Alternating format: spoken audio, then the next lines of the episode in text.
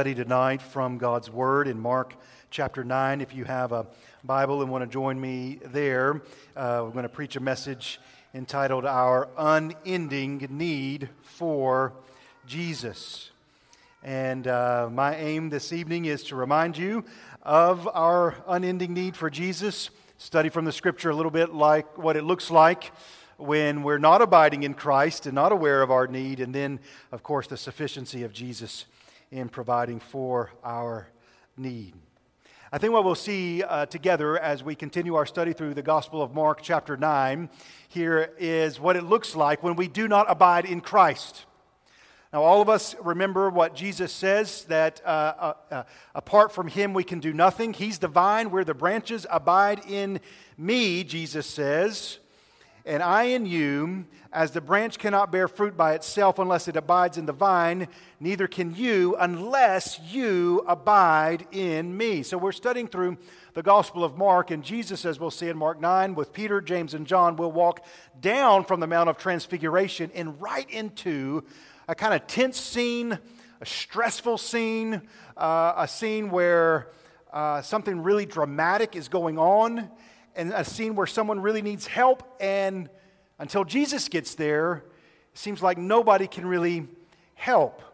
And so, if you've got your Bible there, Mark chapter 9, I want you to stand with me for the reading of God's Word, and uh, you'll see what I mean uh, as we study together what it means to abide in Christ and have an ongoing or unending need for Jesus.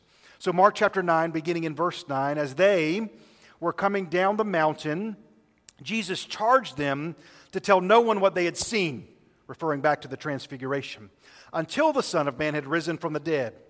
So they kept the matter to themselves, questioning what this rising from the dead might mean. And they asked him, Why did the scribes say that first Elijah must come? And he said to them, Elijah does come first to restore all things, and how it is written of the Son of Man that he must suffer many things and be treated with contempt.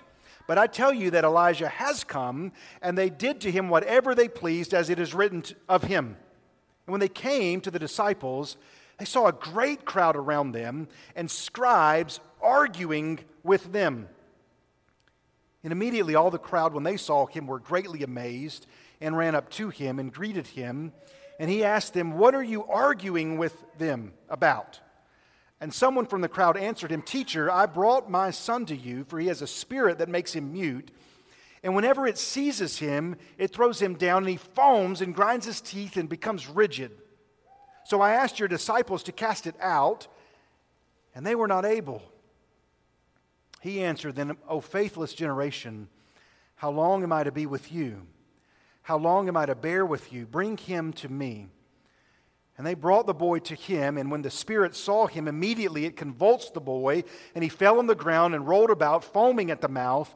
And Jesus asked his father, How long has this been happening to him? He said, From childhood, and it's often cast him into fire and into water to destroy him. But if you can do anything, have compassion on him and help us. And Jesus said to him, If you can, all things are possible for the one who believes. Immediately the father of the child cried out and said, I believe, help my unbelief. And when Jesus saw that a crowd came running together, he rebuked the unclean spirit, saying to him, You mute and deaf spirit, I command you, come out of him and never enter him again. And after crying out and convulsing him terribly, it came out, and the boy was like a corpse. So that most of them said, He's dead. But Jesus took him by the hand and lifted him up, and he arose. And when he had entered the house, his disciples asked him privately, why could we not cast it out? And he said to them, This kind cannot be driven out by anything but prayer. So let's pray together.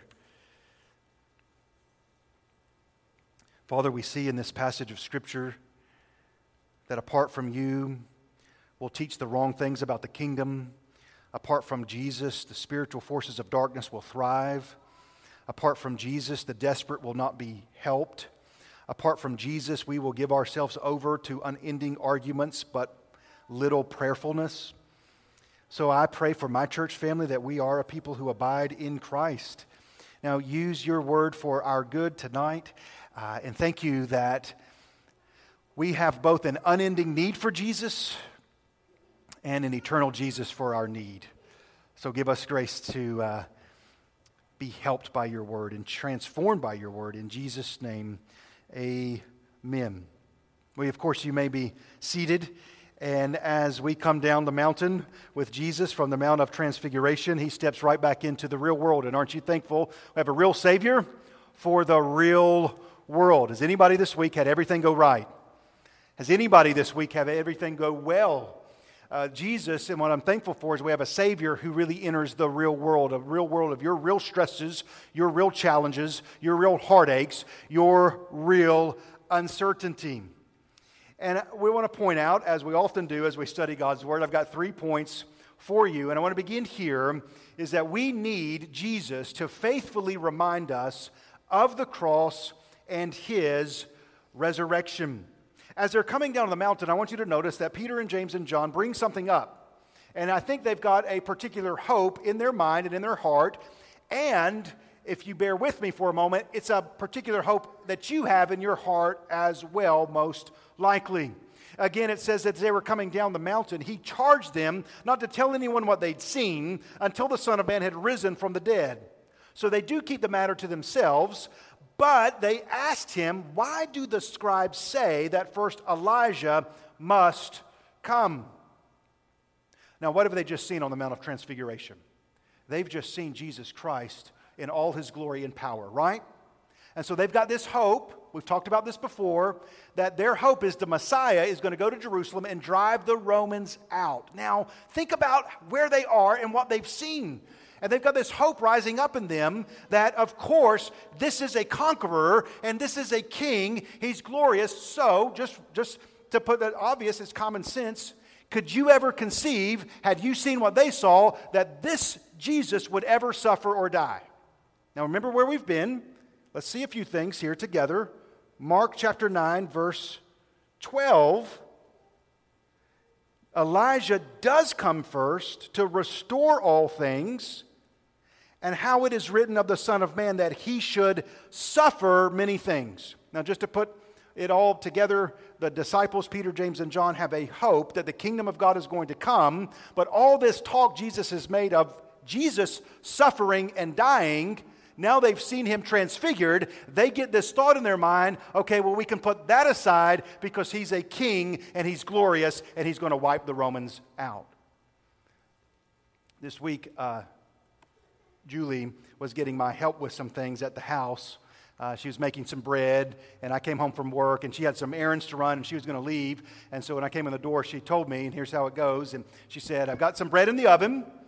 It needs to be in the oven another 10 minutes. And then you need to take it out of the oven, let it sit for 10 minutes, and after it's sat for 10 minutes, you take the bread out of the pan. Can you do that? I said, I think I can handle that. So she got her things together and she left, and I walked into the kitchen. And what she had just told me before she left, she had then written down. And right there at the oven is take the bread out, and it specifies the time, and then it's written out. After 10 minutes, you put it on the stovetop, and then 10 more minutes, you let it out. I said, okay, she's, she's told me. Now she's written it out. And at 10 minutes on the dot, guess what happened? Phone rang. Guess who it was? It was Julie. Guess what she wanted to talk about? 10 minutes has gone by. I need you now to go to the oven, take the bread out of the oven, and put it on, and 10 more minutes. And, and I just told her, I, I, I, I got it. I think I can handle this one. Now, she knows me. When it comes to the kitchen, there's not much that I can do. So, so she feels it's obvious a need to make sure I know what the plan is. Now, look with me, Mark chapter 8, verse 31. He began to teach them that the Son of Man must suffer many things. Mark chapter 9, verse 30.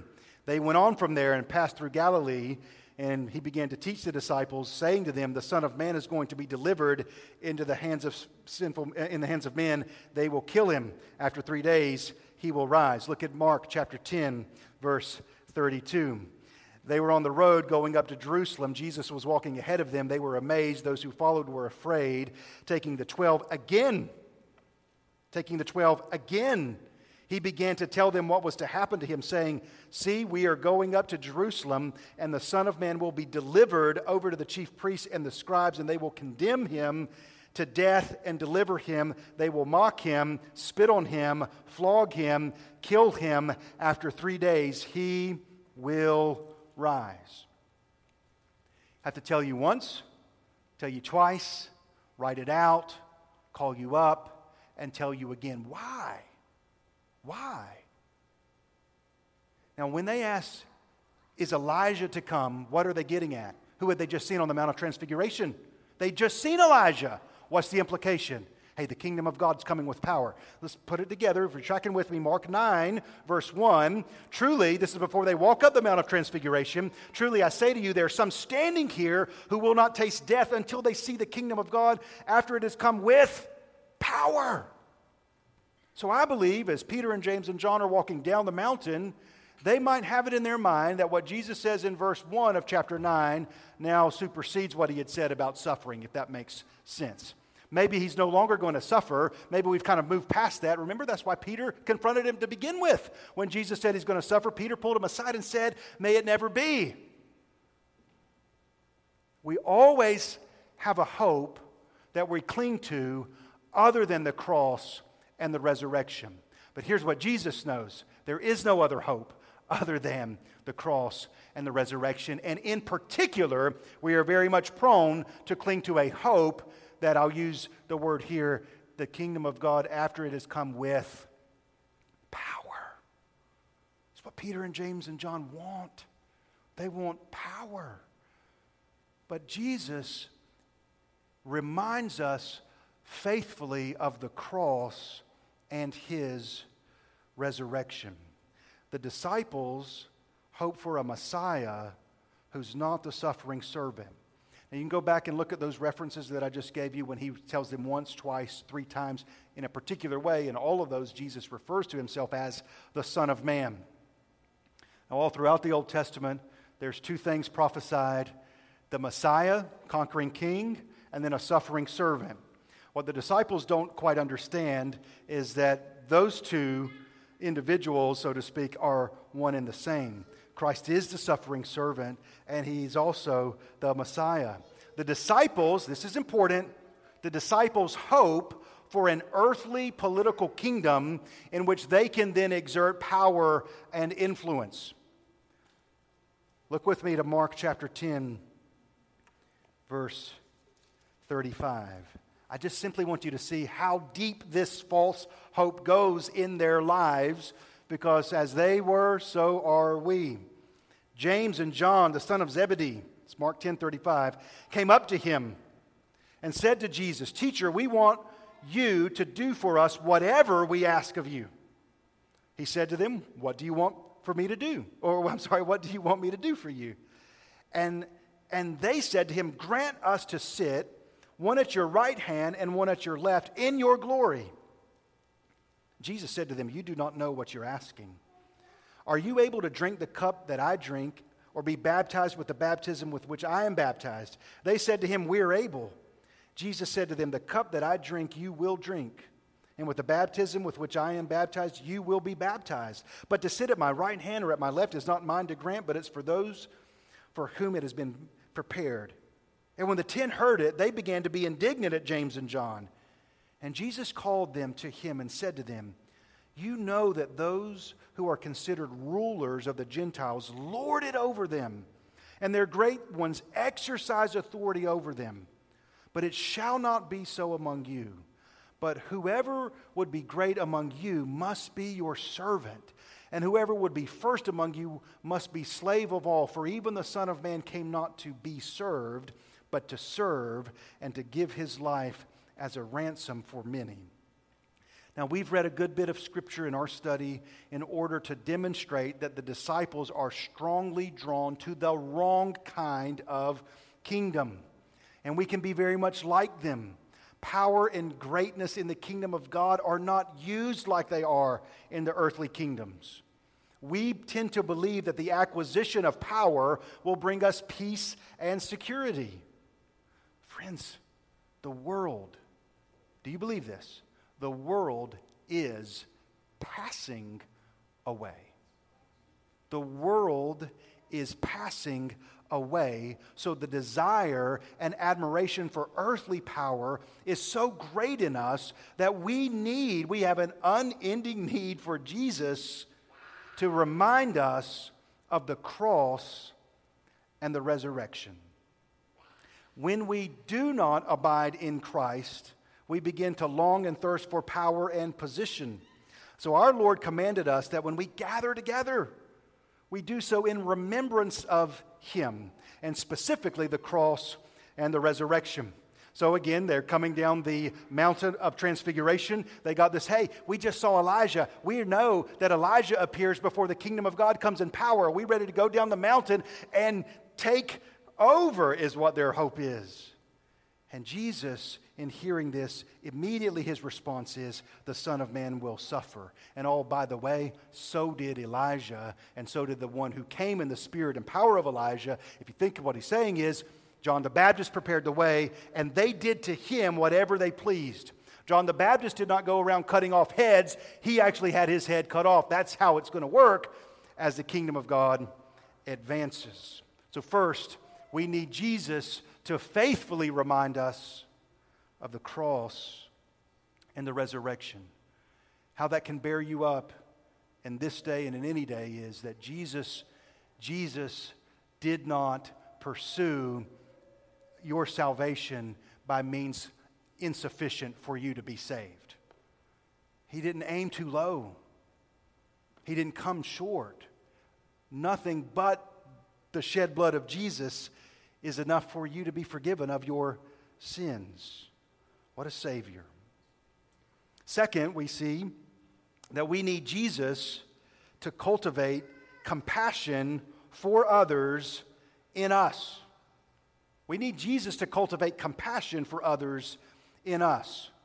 Uh, two times a word is used here uh, in the section as Jesus comes down. It says in verse 14, when they came to the disciples, they saw a great crowd around them and scribes arguing with them. Immediately, all the crowd, when they saw him, were greatly amazed, ran up to him and greeted him. And he asked them, What are you arguing with them about?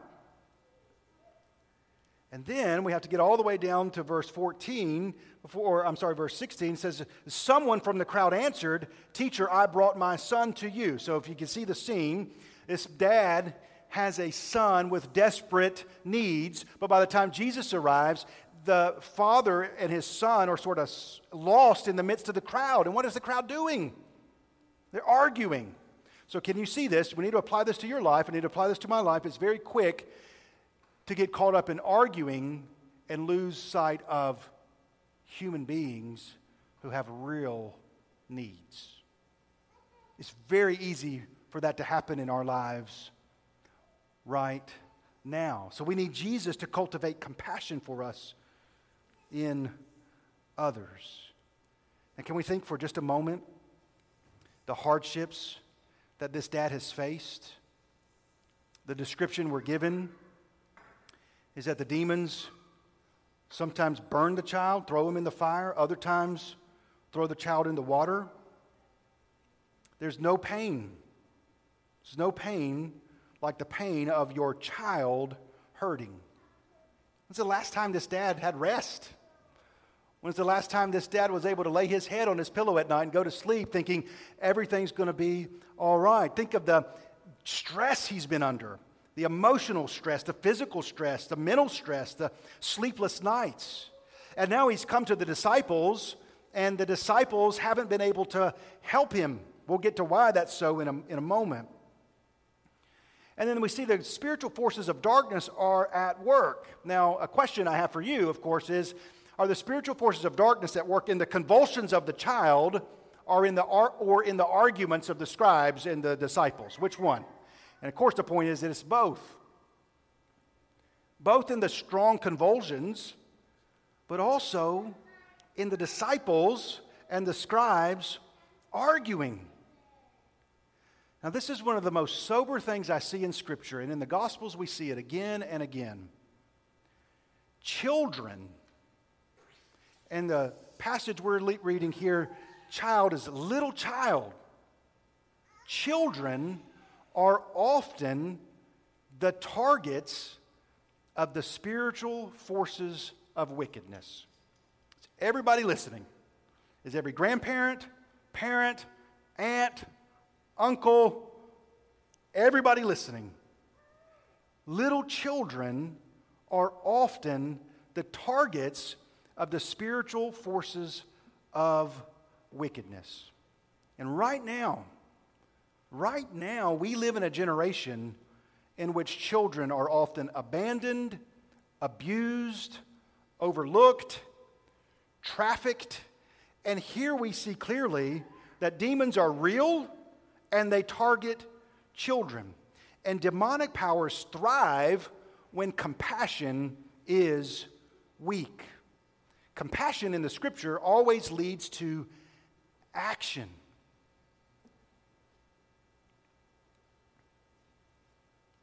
What kinds of actions is the church of the Lord Jesus Christ called to demonstrate towards little ones, towards children?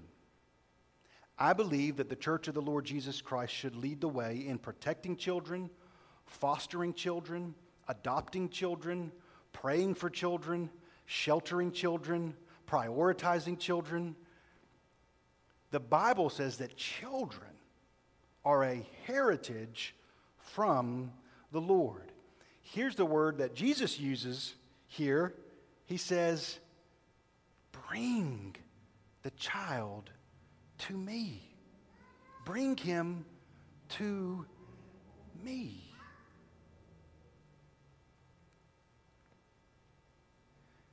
For many of us, I, th- I think our testimony, not for all of us, but for many of us, our testimony would be that God drew you to himself when you were a child. How many of you that was true? When you were a child, God drew you to himself. And I know this would be my testimony, he did so through compassionate people who welcome you in. Oh, we need Jesus. We need Jesus to cultivate compassion in us. And the third one, third one will be this we need Jesus to shepherd us away from fruitless arguing and unto fruitful praying. In just a moment, we're going to look at a couple of passages of Scripture. One's in 1 Thessalonians and one's in Colossians. If you want to, if you got a Bible and want to go on and be turning to those uh, books, 1 Thessalonians and Colossians, in order to emphasize that we need Jesus to shepherd us away from fruitless arguing and unto fruitful praying. I'm really asking um, God to do a work in, in my church, in my heart, in our church family, uh, when it comes to uh, prayer. This whole section concludes with Jesus saying, This kind cannot be driven out by anything but prayer. The disciples have cast out demons in the past. We've been studying through the Gospel of Mark, right? We've seen it. They, they've been sent out by Jesus in the past and they've cast demons out. Now, we get to this time and they're not able to. Why not? Well, one of the reasons I believe is so is simply this is a spiritual principle for your life. You cannot fight today's battles with yesterday's energy or focus.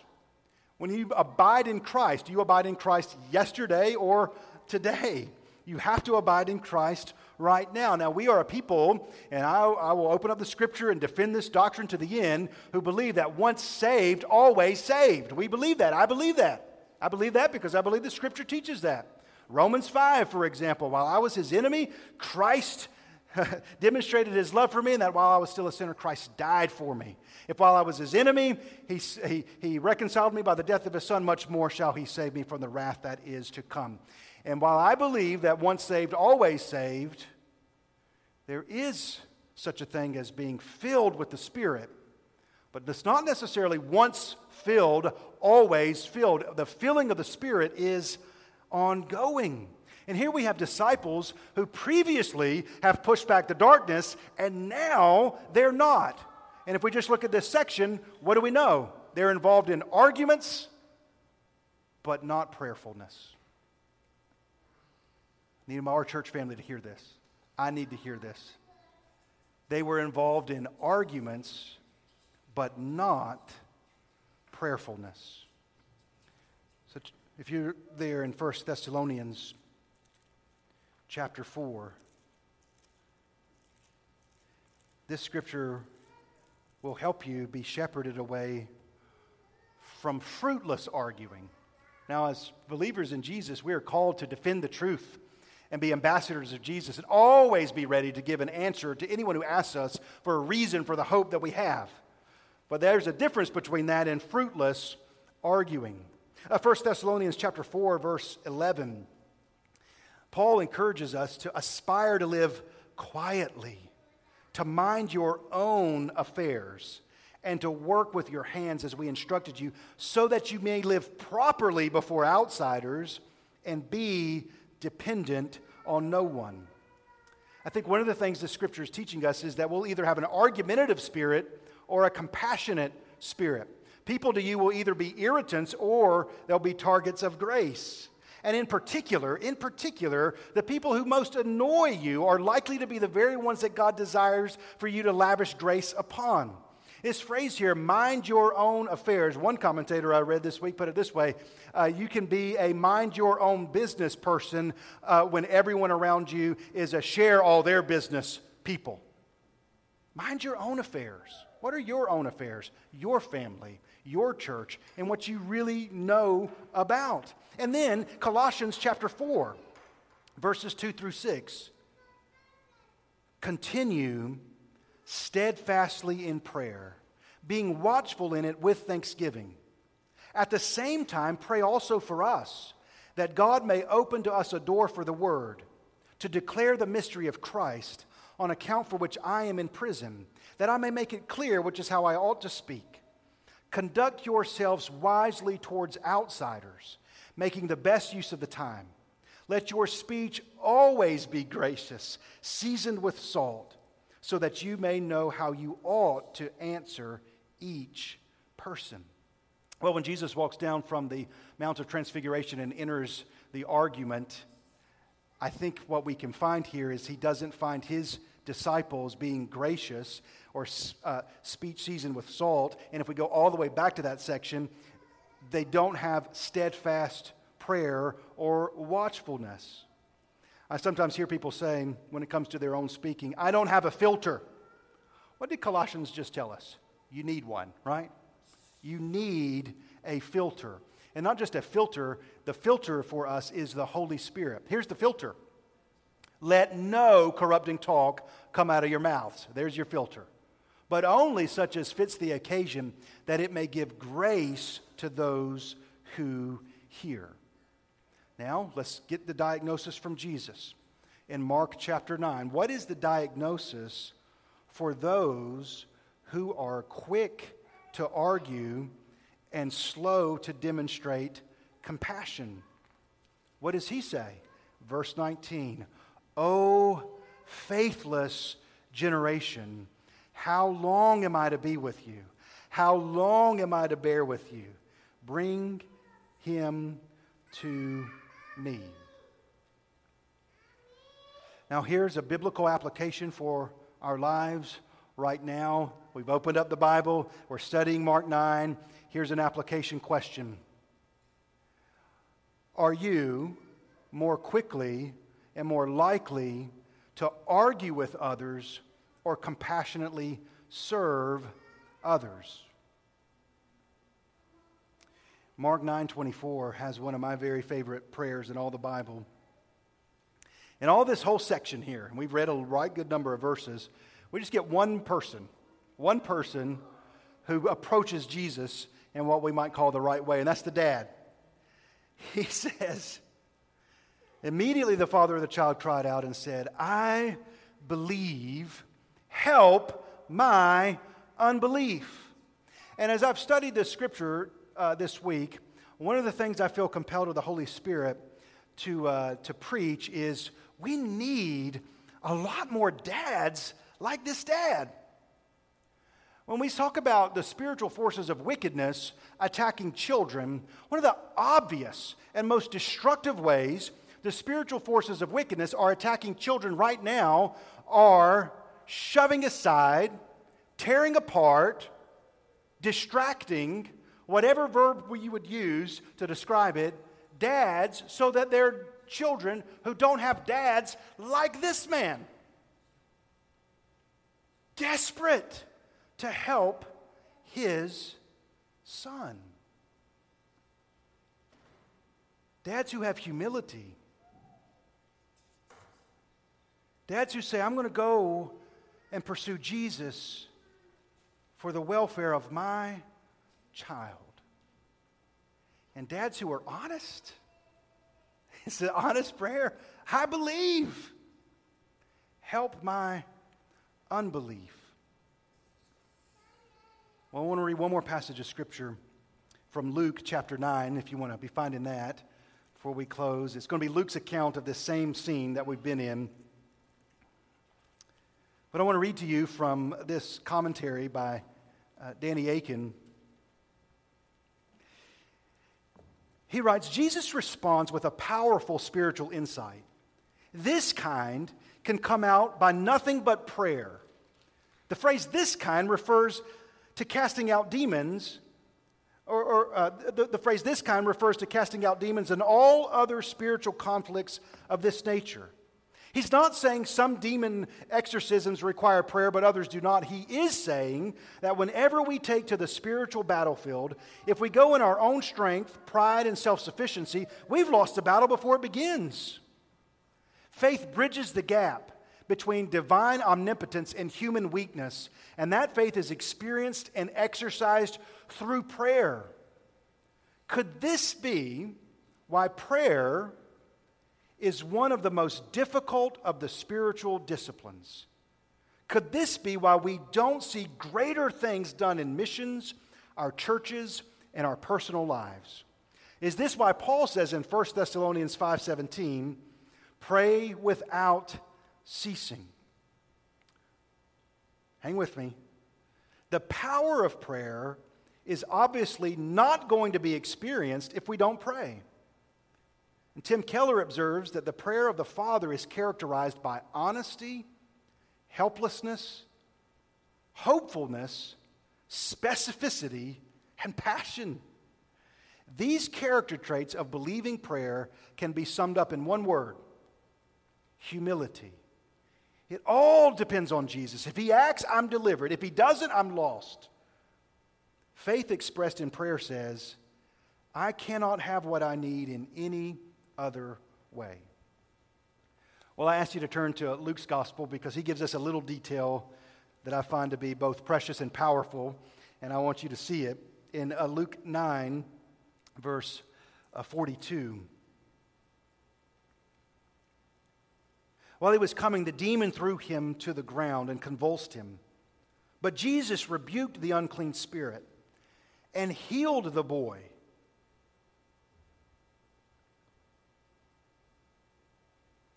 and gave him back to his father. And all were astonished at the majesty of God. Now, what is astonishing?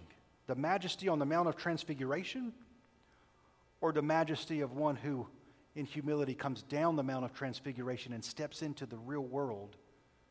And I, I believe we have a picture here of what the heart of God loves to do. Uh, I was reading recently a book, and it put, put it a way I've never really thought of before. We call these things miracles when God's divinity and power step into the fallenness of the world and do amazing work. But really, this is how it's supposed to be. The healings are demonstrations of how it's supposed to be. And I love to think about this dad who has had had this long struggle. How long has he been this way? You can hear his voice break, can't you? Since childhood. Got nowhere else to go, got nowhere to turn. And can you think of how deflating it must have been for this dad to come and finally he's found the disciples of Jesus and then it just breaks down into an argument between the scribes and, and, and the disciples. And there are times I think this is what the unbelieving world sees in the church just these arguing, arguments, but no demonstration of compassion or power. But then Jesus steps in, and, and I just love what it says, and he, he gave him back, gave his boy back. And can you picture the dad's face, and he holds his son, and the convulsions have stopped, and the foaming has stopped, and his son is well, made well. And they're astonished at the majesty of God. Oh, we need Jesus. I Have an unending need for Jesus. In order, in order for this to be something more than momentary good a good moment, but to be eternal, where fathers and sons and families and church family and the nations can forever be astonished at the majesty of God. Jesus has to go to Jerusalem, but not like Peter, James, and John have it in their motion, the transfigured Jesus destroying the Romans. No, the transfigured Jesus will be the disfigured Jesus. He will go to the cross. We need him to remind us again and again that salvation is by the cross and the resurrection. And we need Jesus. We need Jesus to cultivate in us real compassion for people. I don't want to spend my life exasperated over unending arguments. I want to leverage my life to extending the compassion of Christ to those who are hurting. And we need the we have unending need for Jesus to shepherd us away from fruitless arguing unto fruitful praying. Now, what we see here is this glorious picture that Jesus gives the humble, desperate dad what he asked for. So here's where we'll, we'll conclude for tonight. If the Lord Jesus Christ were to give you what you have humbly and desperately asked for this week, what would you have received from him? Here's where I'd love for us as a church family to approach this week together. May we, in humility and in desperation, ask Him for an ongoing remembrance of His death, burial, and resurrection. If it's a political kingdom you're after, the arguments will never cease. If it's the kingdom of God that you build your life upon, the, the, the, compassionate, sacrificial service will be the testimony of her life. Let's ask God, let's ask Him for a compassionate heart that leads to sacrificial action. And let's ask God that He would shepherd us away from fruitless arguing and unto fruitful praying. All of that summarized in let's ask God that we may be a people who abide in Christ. Let's stand together and we'll pray together. Great is the Lord and greatly to be praised. I thank you for a Savior who is Christ the Lord, gloriously transfigured on the Mount of Transfiguration, gloriously disfigured at Mount Calvary. The suffering Son of Man is the Messiah. The conquering King is the suffering servant. Oh God, we live in a day where we so desperately need Jesus.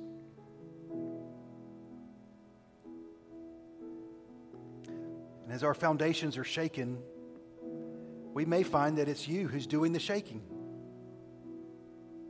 in order to graciously shepherd us to build our lives on that which, of course, cannot be shaken. God, I thank you for my church family. What a privilege to proclaim the scriptures together.